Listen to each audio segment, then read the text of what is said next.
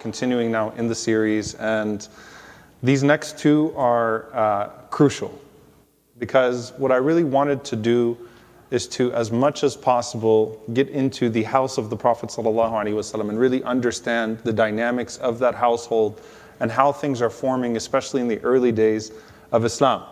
And so, as I was putting together all of these notes and getting into these small narrations where you often get these snapshots into the lives, and you know, someone asked last week a very important question. Where, when Ali is talking about being in the household of the Prophet ﷺ and being the only one to sort of witness the qiyam, witness the night prayer of um, the Prophet ﷺ and Khadija anha. Where is Zayd? Where are the other children? What's happening here? And Allah knows best. We, we can only take what we can take from the narrations themselves. Of course, the way that families were raised back then, where kids were sleeping, aunts, uncles, it's a village type feel, right? Allah knows best. But uh, hopefully what we can do through the series is start to, inshallah, take these isolated snapshots and then go one by one and start to see the trajectory through the eyes of that person that enters very early in into this, this story, this magnificent story of the Prophet ﷺ. And then through that, to be very honest with you, um, you're not just gaining an appreciation for each one of these sabiqun, each one of these firsts, but really each and every single one of these stories makes you fall in love with the Prophet ﷺ all over again. Because one of the things that fascinates me is how he was able to make all of these people feel so special. you know, when you read the biographies of the companions, sometimes you really think like this person is the most important person in the story. And then you read the next story. And that's the ability of the Prophet ﷺ to treat his family and his companions in a certain way that he wasn't just ignoring, you know, ignoring them and then focusing on this person here and this person there. However, um, the actual family of the Prophet, ﷺ, if he treated his companions this way, imagine what it was like to actually be his blood. Imagine what it was like to actually be in his household and to be treated in a certain way. And so each one of these is going to give us a different perspective, but these next two in particular, really building off of last week's where we talked about Ali uh, radiallahu ta'ala anhu, will, will give us a very special look at the life of the Prophet ﷺ and at the household of the Prophet ﷺ, at this family uh, of the Prophet ﷺ. So before we get into the marriage of Ali and Fatima, quick recap of Ali radiallahu ta'ala anhu, and then let's bring Fatima radiallahu anha into the story, and then talk about these two coming together. So with, with Ali, we said his mother's name was what? I gotta test y'all's knowledge. Fatima. So we said there were a lot of Fatimas, right? There were a lot of Hinds and there were a lot of Fatimas. Those are the two names that you constantly see popping up. A lot of people named Hind, a lot of people named Fatima. So Fatima bint what? What is his mother's full name? Fatima bint Asad.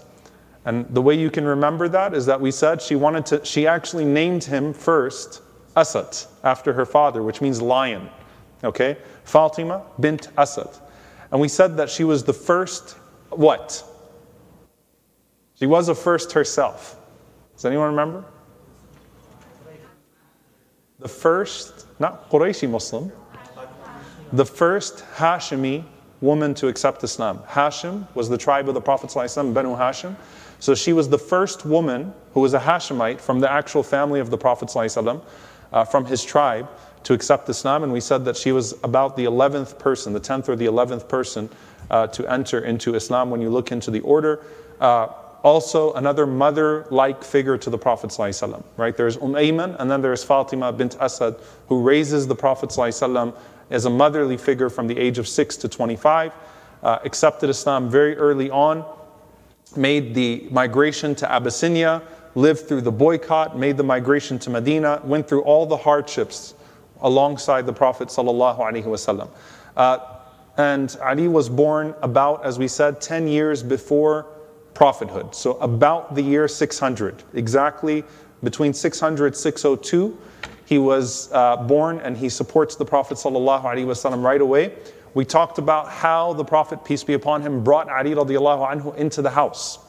He told his uncle Al Abbas, let's go to Abu Talib and help him out with his poverty. So let's, t- let's take two of his children and raise them ourselves so that Abu Talib could deal with the poverty in his household. The Messenger of Allah goes with Al Abbas and they take Ja'far, or uh, the Prophet walks up to Ali and grabs him. Al Abbas walks up to Ja'far and he takes him, and both of them would raise those two until they reached their adulthood. And we also said that one of the miracles is that Khadija did not breastfeed Ali, uh, which would have made her, which would have made him haram for Fatima, which would have made him like a son, effectively a son to Khadija, had she breastfed him.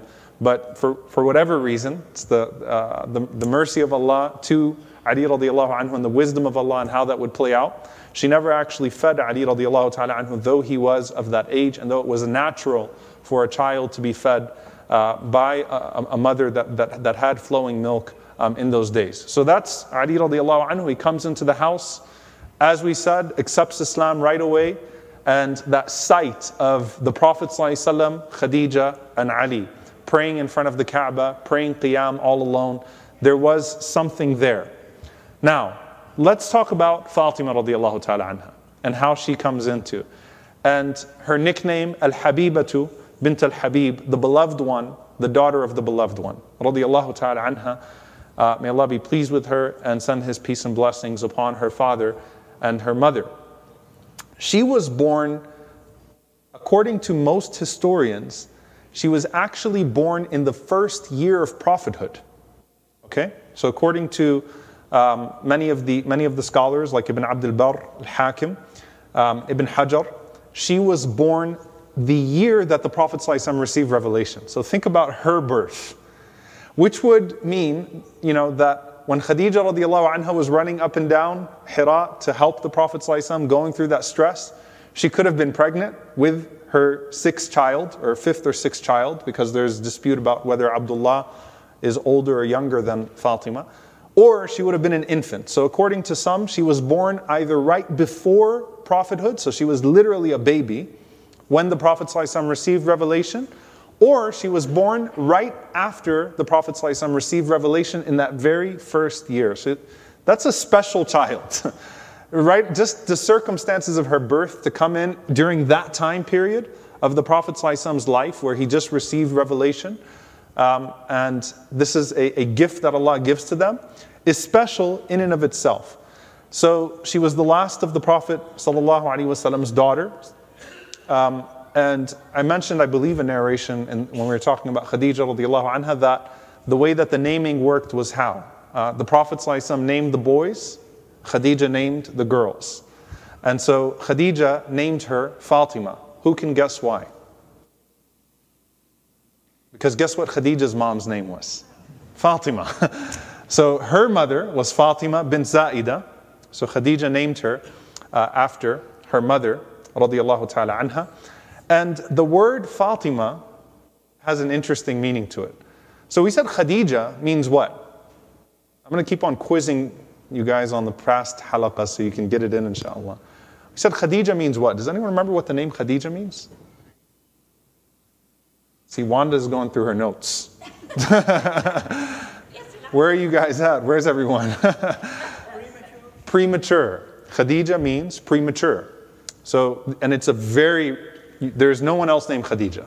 All right, so the indication is that she was born very early for her to be given the name Khadija, premature. Fatima comes from the, the, the, the term Fatim, which is a baby that is full term and weaned. It's like the opposite. It's really interesting. Khadija is premature, Fatima is full term and weaned.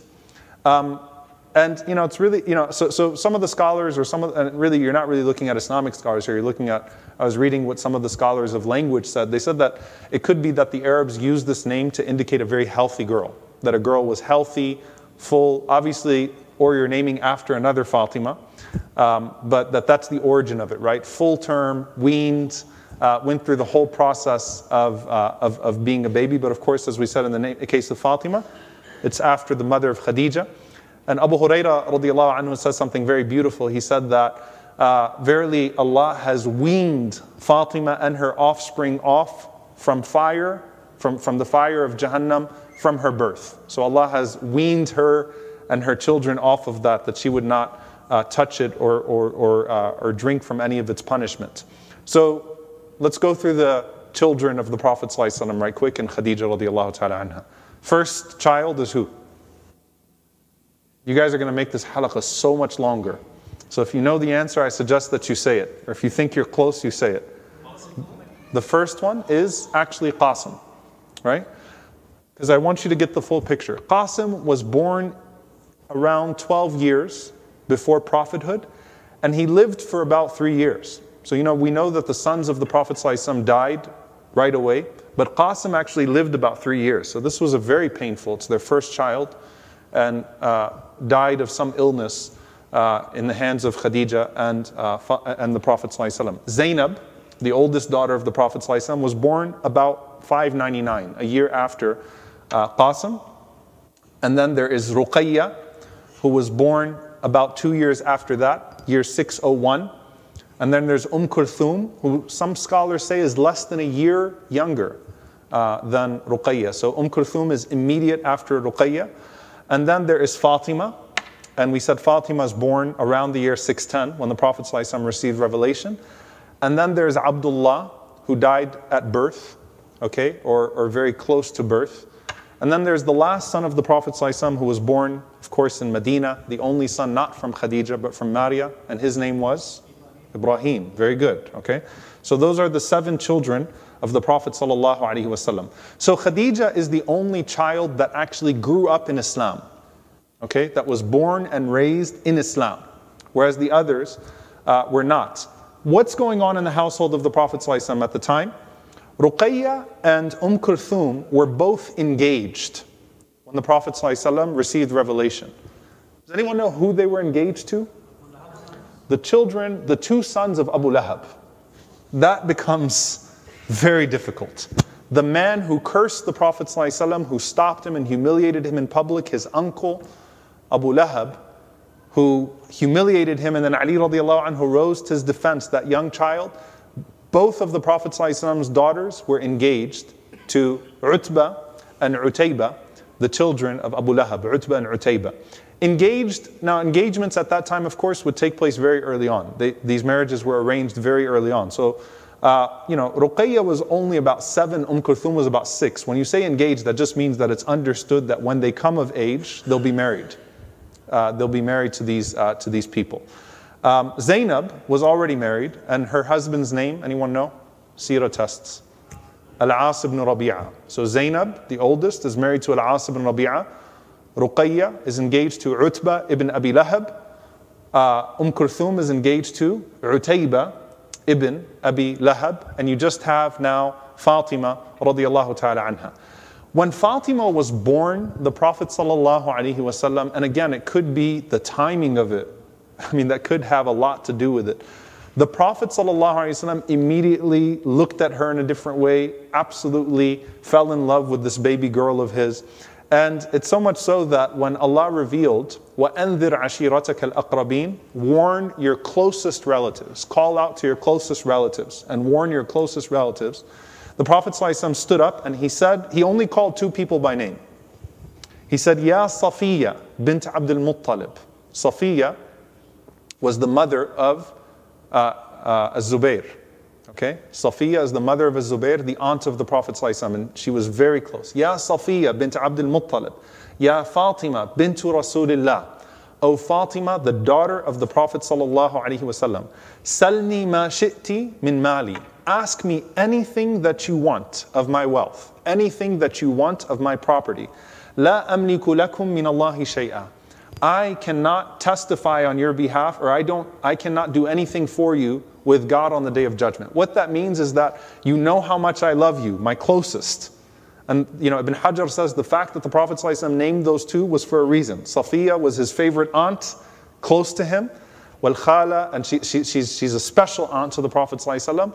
And Fatima was un, you know, this unbelievably beloved child to the Prophet. ﷺ. So he's saying, even you two, and that's a message to everyone else, you have a responsibility before Allah that is an individual responsibility, and it is not something that can be bought with money. I can't protect you. You have to do your part and answer the call of Allah subhanahu wa ta'ala. And that's why when the Prophet was even asked, when, when, if you remember the 40 hadith on, on social justice, and we talked about this, this narration, where there was a rich woman, a powerful woman that stole. And they asked uh, Usama ibn Zayd to go talk to the Prophet ﷺ and see if he can let it go because she's, she's a very powerful woman and it's not right to punish someone who's so powerful. And the Prophet ﷺ said, even if Fatima was to steal, she would be punished. There's no favoritism here because you know where Fatima is to me. The fact that I would even punish Fatima, I'm not going to let someone go because, or, you know, uh, not hold someone accountable because they're from some powerful uh, class or because they belong to something uh, that, is, that, is, that is there. So there's some elements now that come into the household of the Prophet wasallam later on. Fast forward to the death of Khadija, radiallahu anha, the mother of Fatima, radiallahu ta'ala anha, the wife of the Prophet wasallam. When Khadija passed away, um, she was, and the Prophet ﷺ would be attacked because remember, Khadija died around the same time, only three days apart, according to some narrations from Abu Talib. So the Prophet ﷺ would be viciously attacked in public at this point now. He had no physical protection on the outside. And when the Prophet ﷺ would come home covered in blood, which by the way, according to some of the scholars of Sirah, there were eight times that the Prophet ﷺ was publicly beaten. Eight times. So we know of Ta'if and we know, but eight times that something was thrown on him or he was punched or he was hit. So when the Prophet ﷺ is in public, he's fair game. When he comes home wounded, it's Fatima radiallahu anha that takes the role of playing the role that Khadija radiallahu anha used to play. She's the one that really steps in and that starts to, uh, to protect the Prophet sallallahu alaihi wasallam. Uh, Al-Hassan radiallahu anhu says that Fatima uh, would be the one to clean the wounds of the Prophet. ﷺ. And how old was she? About 10 years old. Think about that burden. 10 year old girl walking up to her father, وسلم, having to clean up his wounds and, and comfort him when Khadija radiallahu anha was missing. And everyone knew Fatima's closeness to the Prophet, ﷺ, a 10 year old girl. And at the age of 10, what was she nicknamed? Ummu Abiha, the mother of her father because of the hanan, the love and the compassion she would show to her father when she would see the Prophet ﷺ struck, Ummu Abiha. It's like she was another mother to the Prophet ﷺ. And one of the most painful narrations, the Prophet ﷺ hated to see her in pain. Absolutely hated to see her in pain because he knew this is a young girl that's been exposed. She didn't see the, the days of comfort and ease, which were really, you know, right before prophethood, where the Prophet ﷺ was at the max of his wealth of his, of his, uh, of, of his credibility in society. She didn't have that childhood. Her childhood was all oppression. Her childhood was witnessing her father rejected, beaten, her mother uh, becoming frail, dying due to the boycott. She witnessed all the hardship. And the most, one of the most painful narrations, and this was the peak of humiliation of the Prophet was that because now he's fair game and they'd kick him in public, punch him in public, humiliate him, spit at him in public, Abu Jahl, uh, challenged Uqba bin Abi Mu'ayt. Uqba bin Abi Mu'ayt, who was a powerful man in Mecca. And these are now the elites playing games with the Prophet ﷺ at this point. Abu Talib's not here, we're not showing him any regard whatsoever. And the Prophet ﷺ has been rejected from Ta'if, he doesn't have anyone to protect him. Abu Jahl tells, he, he, he, he challenges Uqba bin Abi Mu'ayt, he says, You really want to uh, humiliate him? He said next time he comes to the Kaaba, because the Prophet ﷺ would still walk to the Kaaba and pray, even as they'd kick him, even as they'd spit on him, he'd still go and pray by himself. He doesn't have uh, Khadija radiallahu anha with him anymore. He says to Uqba ibn Abi Mu'ayt, why don't you take the insides of a camel, slaughter a camel and take all of its guts, all of its intestines, all of its nastiness, collect them, and the next time the Prophet ﷺ is praying in front of the Kaaba, go dump them on his back. This is just you know, complete humiliation, right? Utter humiliation. So Uqba bin Abi Mu'ayt, of course, he says yes. And Uqba bin Abi Mu'ayt was a, was a huge man, size of Abu Jahl and Umar, big man. And so he collected all of that filth and they, they watched the Prophet ﷺ, waited for him to go into sajda, into prostration. And then he came and he dumped it all on the back of the Prophet ﷺ. And it was so heavy on the back of the Prophet ﷺ that it caused his body to collapse. So it wasn't like just the filth, right? Complete humiliation. Ibn Mas'ud radiallahu anhu, he narrates this incident because Ibn Mas'ud was someone that was almost beaten to death already next to the Kaaba. We'll talk about him at some point. He was a small man, didn't have a tribe, didn't have any protection.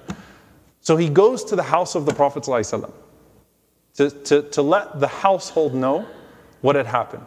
The only one he finds, 10 year old girl, Fatima, anha, and tells Fatima that your father, you know, what, what, what's happening to her father, that your father has been crushed by these camel guts, he's being humiliated, everyone's laughing at him, mocking him. And Fatima radiallahu anha comes running out of her house to the haram, goes to the Prophet ﷺ, crying so heavily and scratching the guts off of the back of the Prophet. ﷺ. Think of that scene, right? This is the daughter of the woman that held him when he received revelation. And think about how painful it was for the Prophet right? This is, you never want to see your children see you like that, right? This is a next level of humiliation. So, and this is a long narration, the Prophet, ﷺ, this was one of the only times he actually prayed against his people, meaning he prayed against Abu Jahl, made dua against him. It, it's not often that the Prophet ﷺ makes dua against an oppressor. Almost always his prayers are for them. But he actually makes dua against Abu Jahl and Uqba bin Abi Mu'ayt in that moment. He sees the pain of Fatima radiallahu anha. He comforts her and listen what he says. He says, La tabki, don't cry.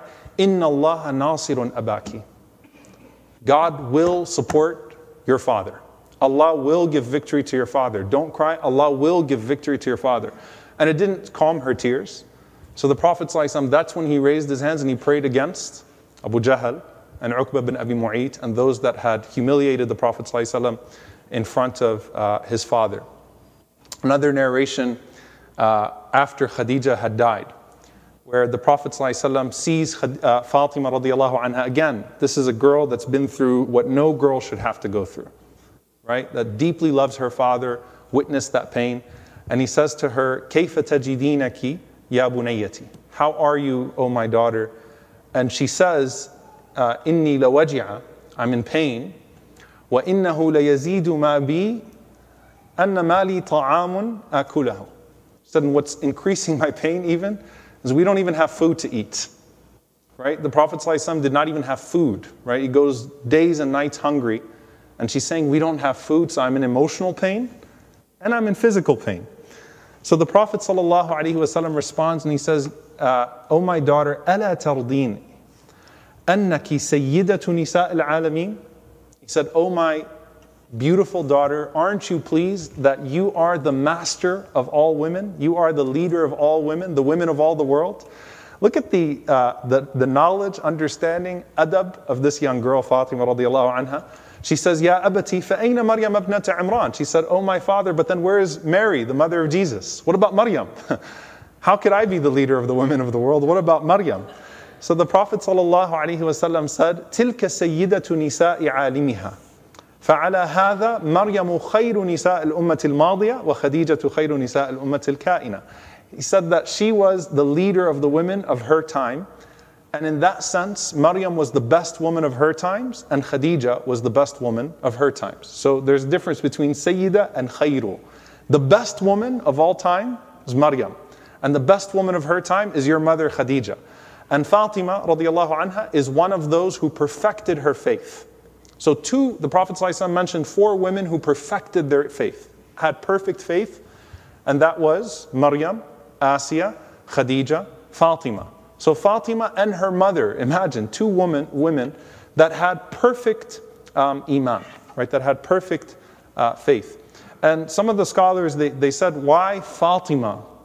Why does she have perfect faith and not the other daughters of the Prophet ﷺ? They were surely beloved to the Prophet ﷺ. But why Fatima radiallahu?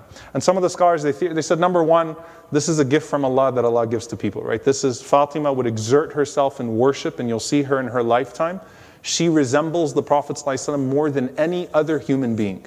We'll talk about that. No one resembles the Prophet like Fatima.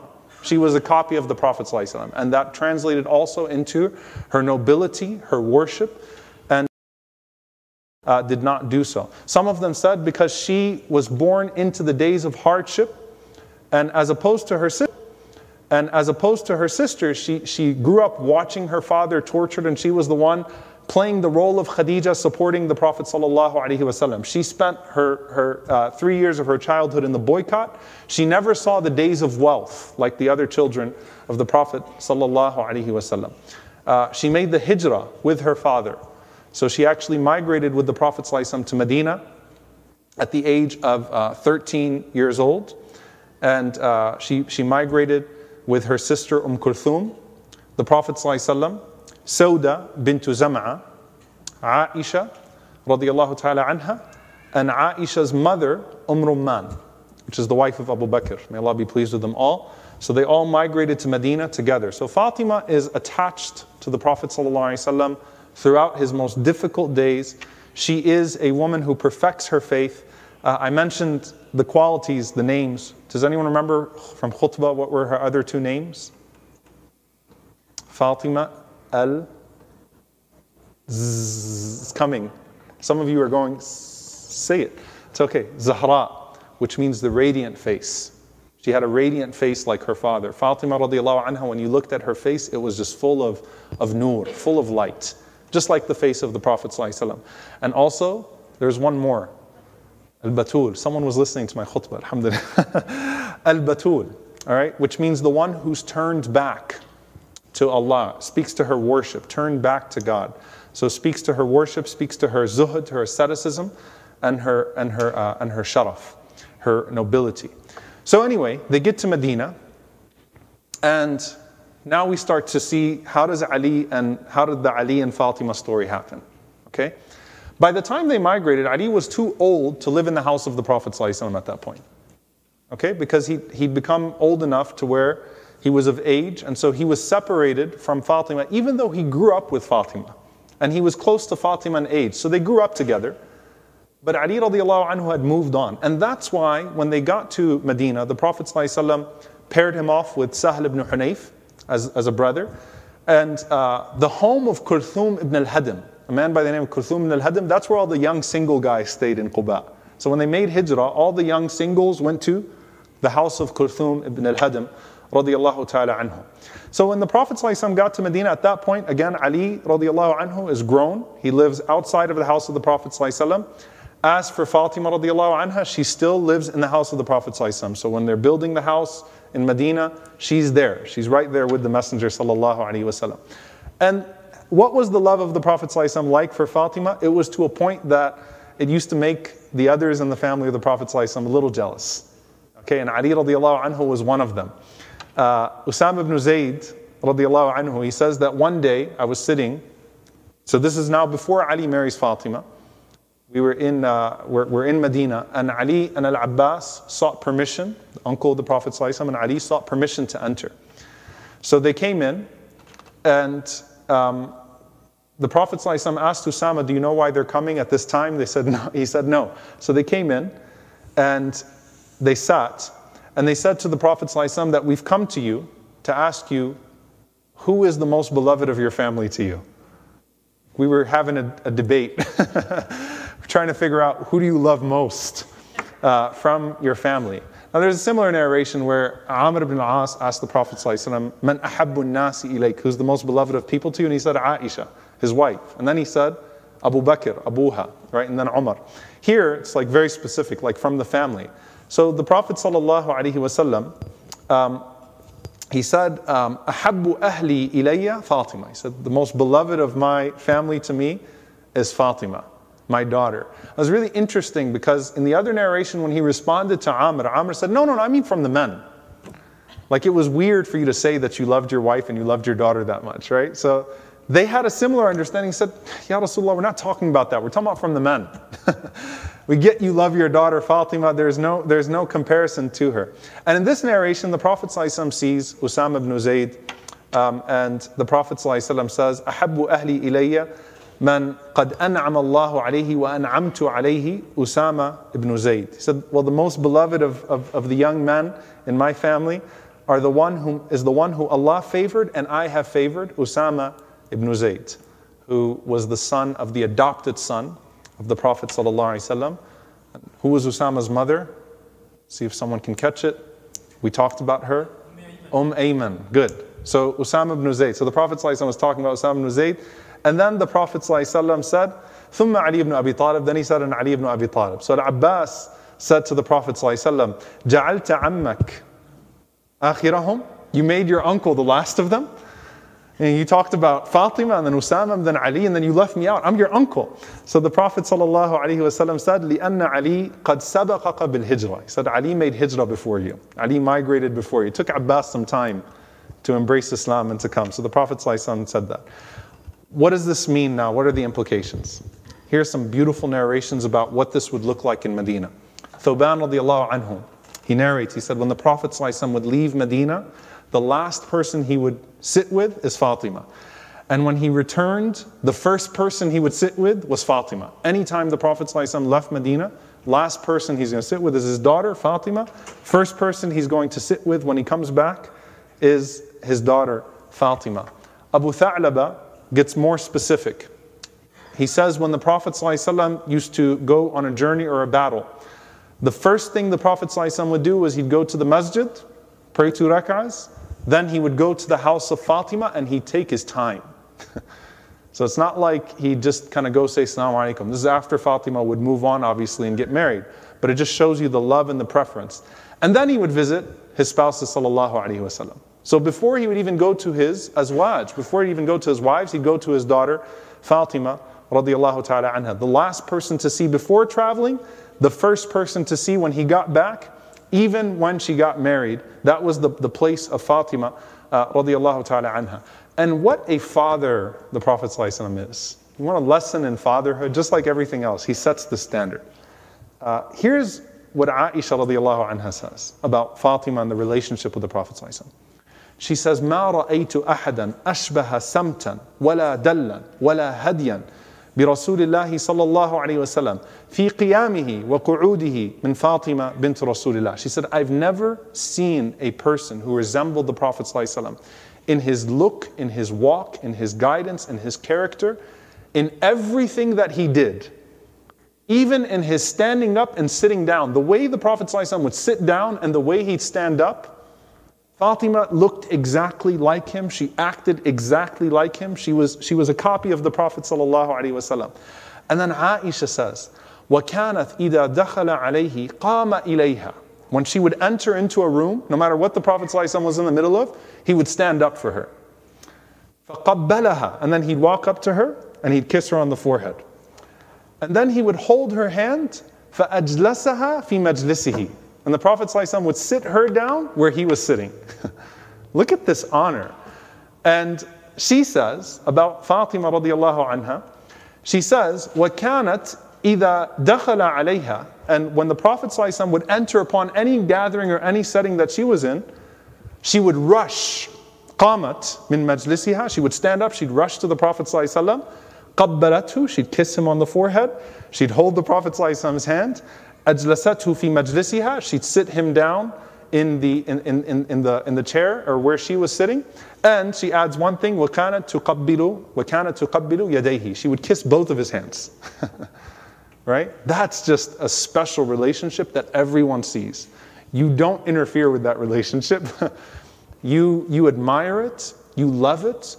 And this was a society where people used to bury their daughters alive. Think about that, right? Where Allah talks about the, the way they treated their daughters, that when they would get the news that they had a daughter or a girl, uh, uh, you would see their, their, faces, their faces darkened. And this is in that society that the Prophet ﷺ is honoring his daughter that way.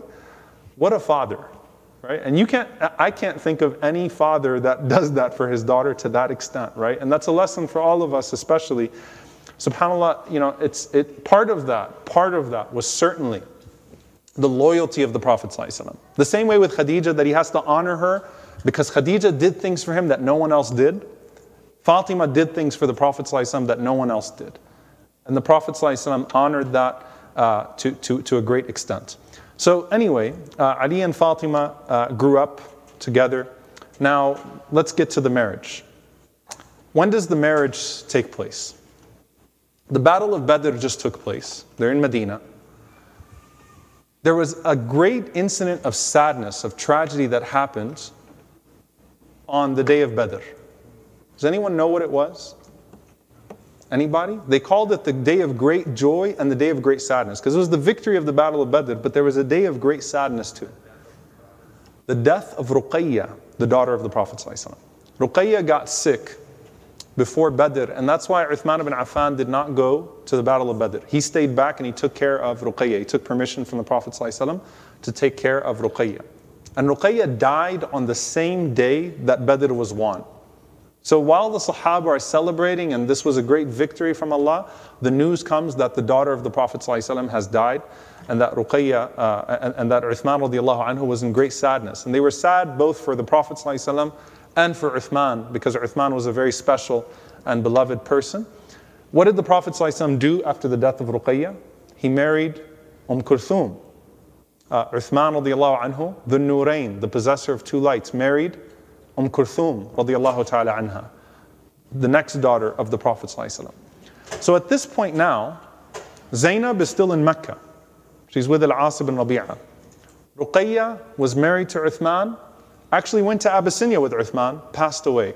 Umm Kulthum has moved out from the house and lives with, uh, with, with, with her husband Uthman radiallahu ta'ala anhu. So Fatima is the last one in the household of the Prophet sallallahu now, can you imagine if, if you love the Prophet, ﷺ, right, and you saw how much he loves this girl, and she is the female version of him? can you imagine how many people wanted to marry Fatima? Anha? So, at the top of that list, Abu Bakr and Umar both proposed for the hand of Fatima. Right? Both of them came to the Prophet ﷺ, first Abu Bakr and then Umar, and they asked for her hand. The Prophet ﷺ said, Intadir biha al He said, just wait, give me some time. And then the Prophet ﷺ said, she's young, meaning he had someone else in mind.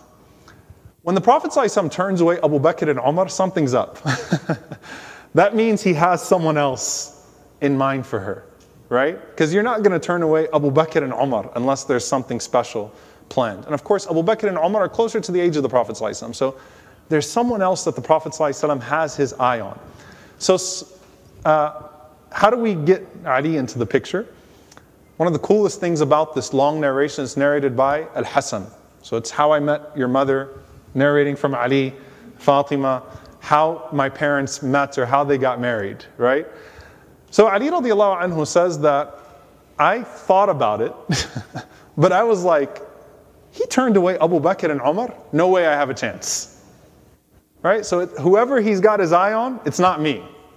Right? Ali radiallahu anhu thought there is no way the Prophet was thinking about uh, me. So the year is, this is right after Badr actually, it's the year 622 or 623. Ali radiallahu anhu, they're still young. Ali is about 23. Fatima is about 16 years old. They're still pretty young. Now, marriage age was much younger than 16. People would get married 10, 11, 12, 13 at that time, right? Children are diff- were different at the time, right? So Ali radiallahu anhu, he tells this narration. He says that I was sitting in the household of someone from the family. So it was like his aunt or an uncle, one of the, the Hashemites. And he said that uh, the family started to talk to Ali. He said, Why don't you go ask for the hand of Fatima? And he said, particularly, there was a, an old female servant in the household. We don't know her name from the narration, but you can kind of get the picture. She said to, the, to Ali anhu, You know, I think the Prophet has his eye on you.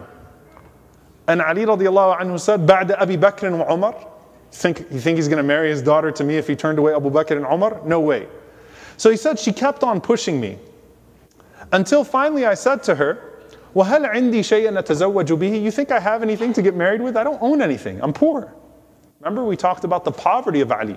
So even if I went to the Prophet I don't even have enough for a mahar, for a dowry, for a gift, for a wedding. I can't afford anything. How am I going to go to the Prophet? ﷺ? She said, Listen, if you go to the Prophet, ﷺ, he'll, he'll marry his daughter to you. So maybe she had a hint or whatever it is, but she said, He will do it.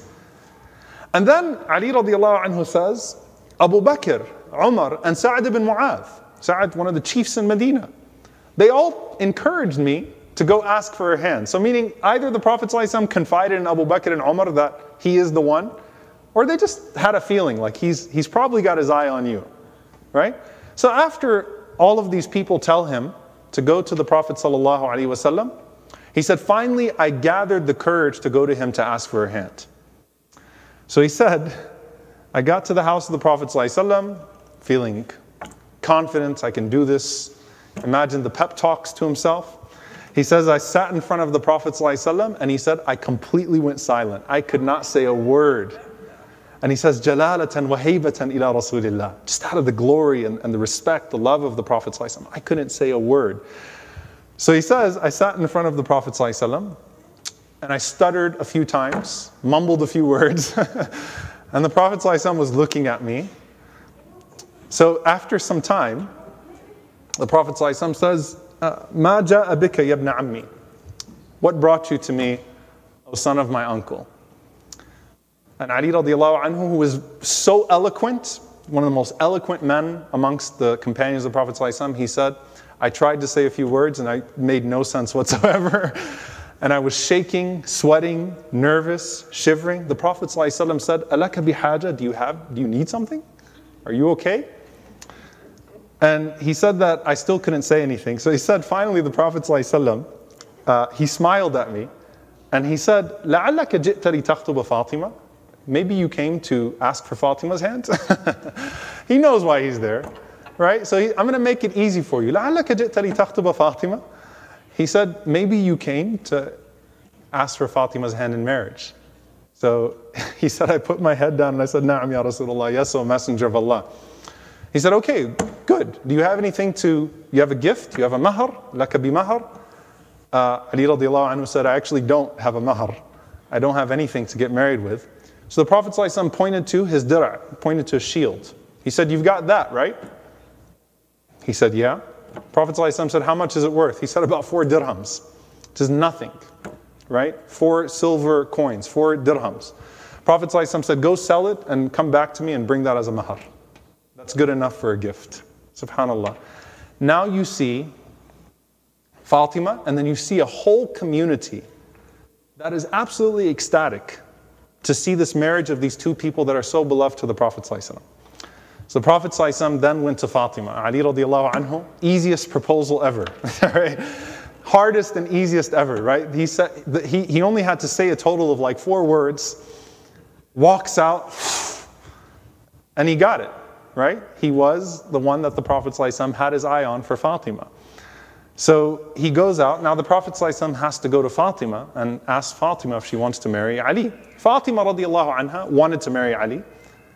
But to have your father come and ask you at that, I mean, the Prophet coming to her and asking her, uh, saying, uh, you know, Ali radiallahu anhu came and asked for your hand.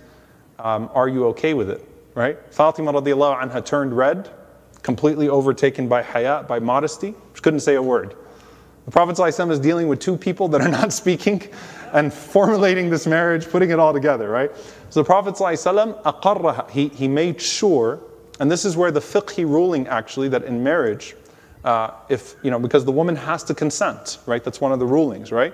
But if, if you ask her and you're very explicit and she doesn't want to actually say yes but she kind of indicates or she state then that could then that that can uh, suffice as her approval for the marriage right because the prophet ﷺ said do you have any objection? And she couldn't say anything.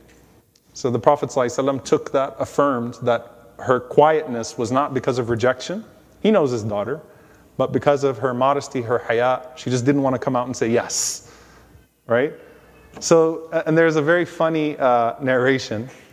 Um, while they were discussing arrangements, so now the Prophet ﷺ got Ali radiallahu anhu, he got Fatima, and um, this is where the, the, the uh, I'm going to shatter your image of the Sahaba, physical image of the Sahaba, a little bit, all right? So the Prophet ﷺ was talking to Fatima radiallahu anha about the marriage, and Ali radiallahu anhu was known to have a big stomach. Surprise, surprise. big man, right? Ali radiallahu anhu's biceps were cons- the biggest biceps amongst the Sahaba. They said that if you put two hands around the bicep of Ali, you couldn't close your hands. But he also had a stomach. And uh, Fatima radiallahu anha joked with the Prophet sallallahu alaihi wasallam. She says, "Zawajtani li'azim al-batan." You married me to the man with the big stomach, All right? So the Prophet sallallahu alaihi wasallam laughed and he said, "إنه لأول أصحابي سلما وأكثرهم علما وأعظمهم حلما." Beautiful description. Prophet ﷺ said he was the first of my companions to embrace Islam, the most of them in knowledge, أكثرهم علما وأعظمهم حلما. And he has great patience. Hilm is, is forbearance, the way you treat people, right? Patience with people. So Prophet ﷺ once took it as, an, even though it was a joke, he took it as an opportunity to, uh, to praise him and to speak about his, uh, his, his character. So anyway, Ali radiallahu anhu says, I went to the marketplace and I'm selling my dir'a. The only thing I own is my shield, and I'm selling my dir'a. He says, so Uthman radiallahu anhu saw me in the marketplace for sale on my shield that I'm selling my dir'a. Uthman is about to be his brother-in-law, right? Uthman is married to Ruqayya and then Umm Kulthum. So he says, Uthman anhu came to me and said, how much are you selling it for? He said, how much would you pay for it? Now he told the Prophet it was only worth four dirhams. Uthman anhu said, I'll give you 400 for it. He's trying to make things a little easier for him, right? So Ali radiallahu anhu said, sure, this is great, right? Uthman's trying to be charitable, but hey, you like it, you value it. Uthman is a rich man, anhu. He's the opposite of Ali in terms of his financial circumstances. I'll give you 400 for it. So he gave him 400, and uh, Ali anhu said, so I gave him the dir'a. And then after he gave me the 400 dirhams, he handed the shield to me and he said, this is my wedding gift to you. so he got his 400 dirhams from the marketplace and he kept his shield. So he said, I went back to the Prophet ﷺ and I told him what happened. So he said, the Prophet ﷺ, da'a li Uthman. This is one of the many occasions where the Prophet ﷺ made dua for Uthman. And he said, Rahim Allahu Aba Amru. May Allah be pleased with Aba Amru, referring to him. And he said, he's the most generous of son-in-laws. Praising again the generosity of Uthman. This was Uthman. Big heart, always the first, right? To, to spend and to, when the Prophet, when he knows even that the Prophet ﷺ would love to see that charity. This is Uthman radiallahu anhu al-Ghani, uses his wealth, makes it easy for Ali radiallahu ta'ala anhu. And then comes the wedding preparation. Ali radiallahu anhu said, I sold some other things, just whatever I could find, completely emptied out my house. He said, I had 480 dirhams. Okay? And so the Prophet said, So what's the mahar going to be? He said, 480 dirhams. I want you to take a moment and think about this. The mahar of the Queen of Jannah the leader of the women in paradise, is 480 dirhams. Some people have abused this concept so much, turned it into a price, a value. It's supposed to be a gift to symbolize a union. It's supposed to set the tone for ihsan, for excellence, the gift giving of the husband to the wife. And some people have abused this concept so much, turned it into like an insurance plan or something like that, right? Like 20,000. That's like, where did this 20,000, 30,000, 40,000. Where does this come from? Right? It's not, the spirit of it is there. Now, the Prophet did not limit, he didn't top it off, but the Prophet said the best of mahar and the best of weddings are the ones that are the least expensive. Right? There is khair, there is barakah. There's something beautiful and blessed about a simple wedding, a simple mahar. Don't overdo it. You know, that money that you're spending to, to, to, to uh, show, show, every, show everyone who you are and what you are, that money will die the same night. It will go to waste and it might even be sinful. It might even be a israf. It might even be an extravagance. And then you could have used that money for something so much better, right? So the Prophet ﷺ, in his own example, and that's why in, in the Hanafi uh, school, many of the Ahnaf became their history, right? The Mahar al Fatimiyya, right? The, the, the Mahar of Fatima is the Mahar at the time of marriage, right? Just the gift, the dowry at the time um, of marriage. So this is the, the leader of the women in paradise, Sayyidatu Nisa al Jannah, 480 silver coins, a few dirhams. Ali radiallahu anhu asked the Prophet ﷺ, he said, What should I do with it? You know, so it's not just that. The Prophet ﷺ said, Ij'al thuluthaini fi tibi wa thuluthan fil mata'. He said, Use two thirds of it to buy her some perfume and use one third of it to buy some furniture. Take the 480 and get, get, get it ready. Go get her some perfume Go get her some furniture for her house. So Ali radiallahu anhu, this is where the community starts to come together now. He said, so I had no idea how to buy perfume. Never bought perfume in his life. He said, so Bilal radiallahu anhu went with him and Bilal radiallahu ta'ala anhu helped him buy some perfume for his wife, Fatima radiallahu anha. And he said, and I gave the rest to Umm Salama radiallahu anha. We're bringing in now some heavyweights, right? Some senior Sahaba. This is the excitement of the community. And I asked Umm Salama to use whatever was left to buy what was necessary for the bride for her preparation. The Prophet ﷺ then gave some money to Abu Bakr, and he said to Abu Bakr to uh, buy some clothes for Ali and Fatima.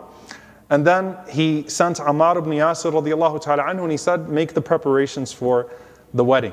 So when they went out to the marketplace, now you got Abu Bakr and Ammar ibn Yasir going out shopping for their wedding. Ammar radiallahu ta'ala anhu said, I would show everything to Abu Bakr for approval. He would approve it. We'd buy it. We came back to the Prophet brought the stuff. The Prophet made dua for barakah, for blessing in the few items that we bought. Masruq radiallahu anhu says, then Aisha and Umm Salama um, were given the responsibility to prepare the home of Ali and Fatima. So look at how simple these people are. Aisha and Umm Salama took some mud from the valley, they prepared it, they cleaned it, and they turned it into, they said, we made it into cushions with our hands. Put a simple cloth over it, and we made it into cushions from our hands. They took some dates and some uh, water.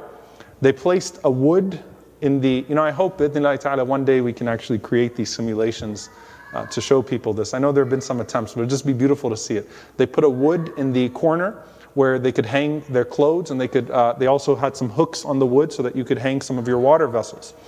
And then the story of this, this marriage becomes Kitabun Nikah Babul Walima in the Sunan of Ibn Majah. Uh, Babul Walima actually starts off with this. The Prophet ﷺ himself made the bed. How do you make a bed? Right? The Prophet ﷺ with his own hands, he took palm leaves, uh, he took wood, he stuffed the wood with some of the palm leaves. And then the Prophet ﷺ took a velvet cover, took a pillow uh, that was made of animal, skin, filled it with some of the palm fiber as well. That was their cushioning on the inside.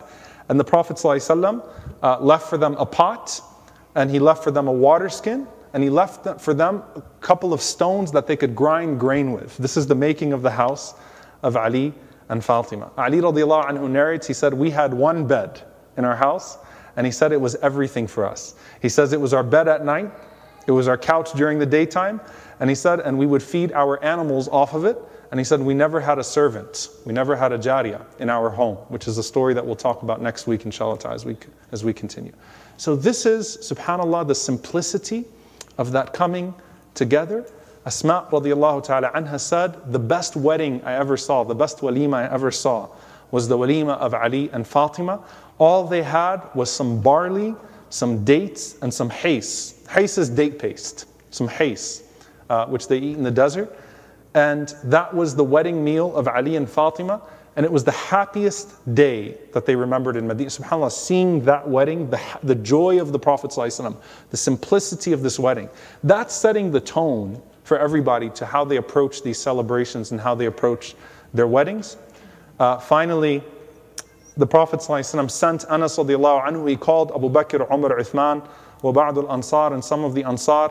They bore witness to the wedding, and the Prophet ﷺ says, أشهدكم أني قد زوجت فاطمة من علي على أربعمائة مثقال من فضة. The Prophet ﷺ said, I bear witness, or you bear witness in front of you that I have married my daughter Fatima to Ali uh, for 400 uh, small silver uh, coins, for the 400 dirhams. The last narration I'll leave you with, with tonight, inshallah, and then next week we'll pick up, inshallah, and talk about this blessed family life. The first night, these two people who couldn't even talk to express their desire to marry one another, that was a hard wedding day. So the Prophet ﷺ told Ali radiallahu anhu at the walima, he said, Go home and he said, before you're, before you're intimate with each other, he said, wait for me and I'll come to you. All right?